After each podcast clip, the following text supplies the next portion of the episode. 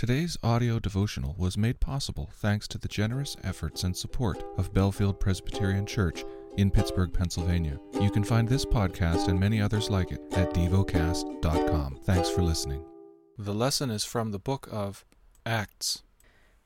Chapter 13 Now there were in the church at Antioch prophets and teachers Barnabas, Simeon, who was called Niger, Lucius of Cyrene, Manaen, a member of the court of Herod the Tetrarch, and Saul.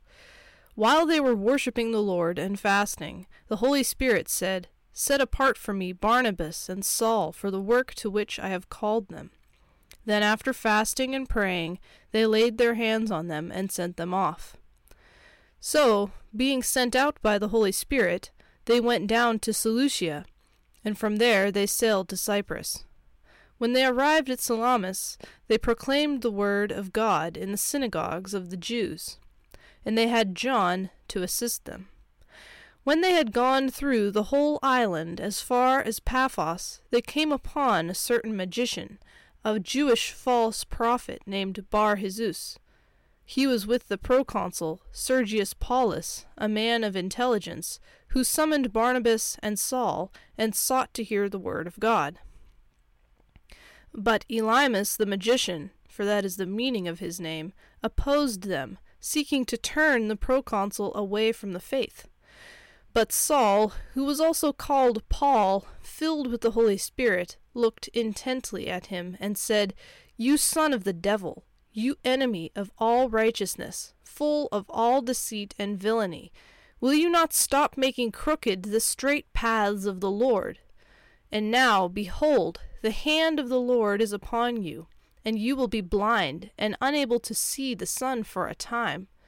Immediately mist and darkness fell upon him, and he went about seeking people to lead him by the hand.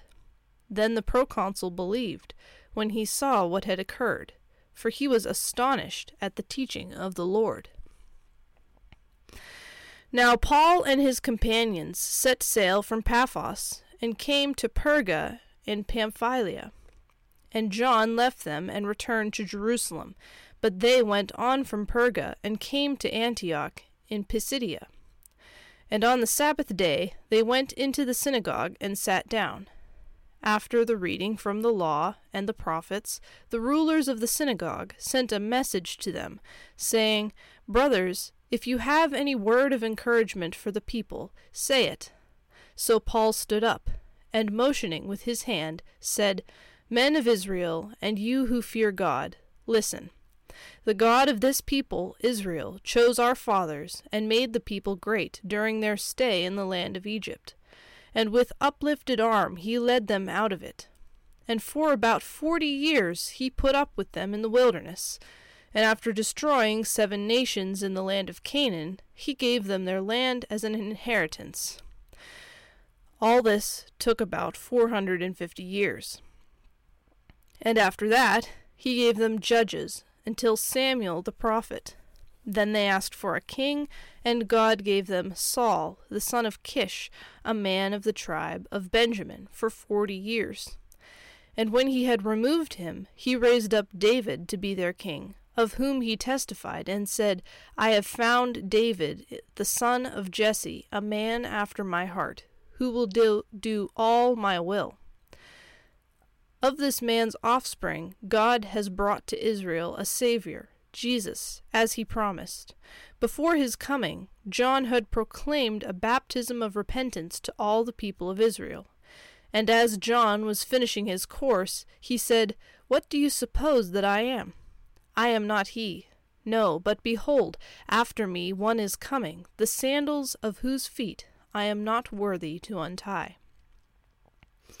Brothers, sons of the family of Abraham, and those among you who fear God, to us has been sent the message of this salvation for those who live in Jerusalem and their rulers, because they did not recognize him nor understand the utterances of the prophets, which are read every Sabbath, fulfilled them by condemning him. And though they found in him no guilt worthy of death, they asked Pilate to have him executed. And when they had carried out all that was written of him, they took him down from the tree and laid him in a tomb. But God raised him from the dead, and for many days he appeared to those who had come up with him from Galilee to Jerusalem, who are now his witnesses to the people.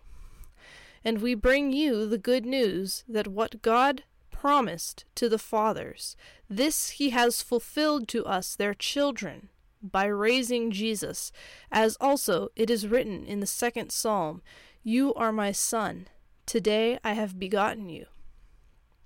And as for the fact that he raised him from the dead, no more to return to corruption, he has spoken in this way I will give you the holy and sure blessings of David.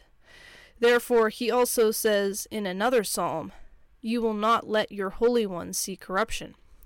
For David, after he had served the purpose of God in his own generation, fell asleep and was laid with his fathers and saw corruption.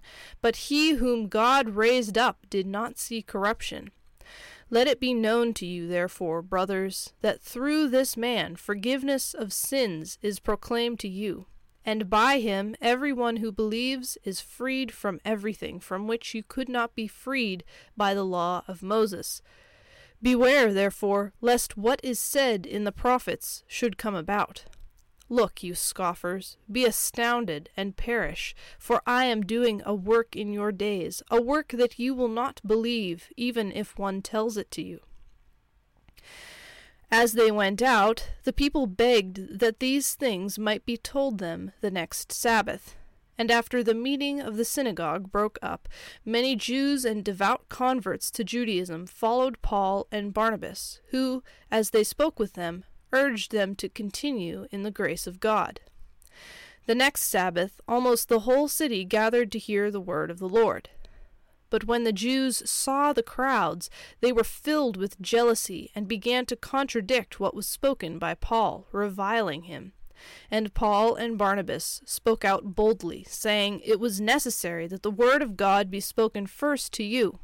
Since you thrust it aside and judge yourselves unworthy of eternal life, behold, we are turning to the Gentiles. For so the Lord has commanded us, saying, I have made you a light for the Gentiles, that you may bring salvation to the ends of the earth. And when the Gentiles heard this, they began rejoicing and glorifying the word of the Lord, and as many as were appointed to eternal life believed. And the word of the Lord was spreading throughout the whole region. But the Jews incited the devout women of high standing and the leading men of the city, stirred up persecution against Paul and Barnabas, and drove them out of their district. But they shook off the dust from their feet against them, and went to Iconium. And the disciples were filled with joy and with the Holy Spirit. Meditate and dwell on what you're paying attention to in God's Word. How has it connected with your heart or mind?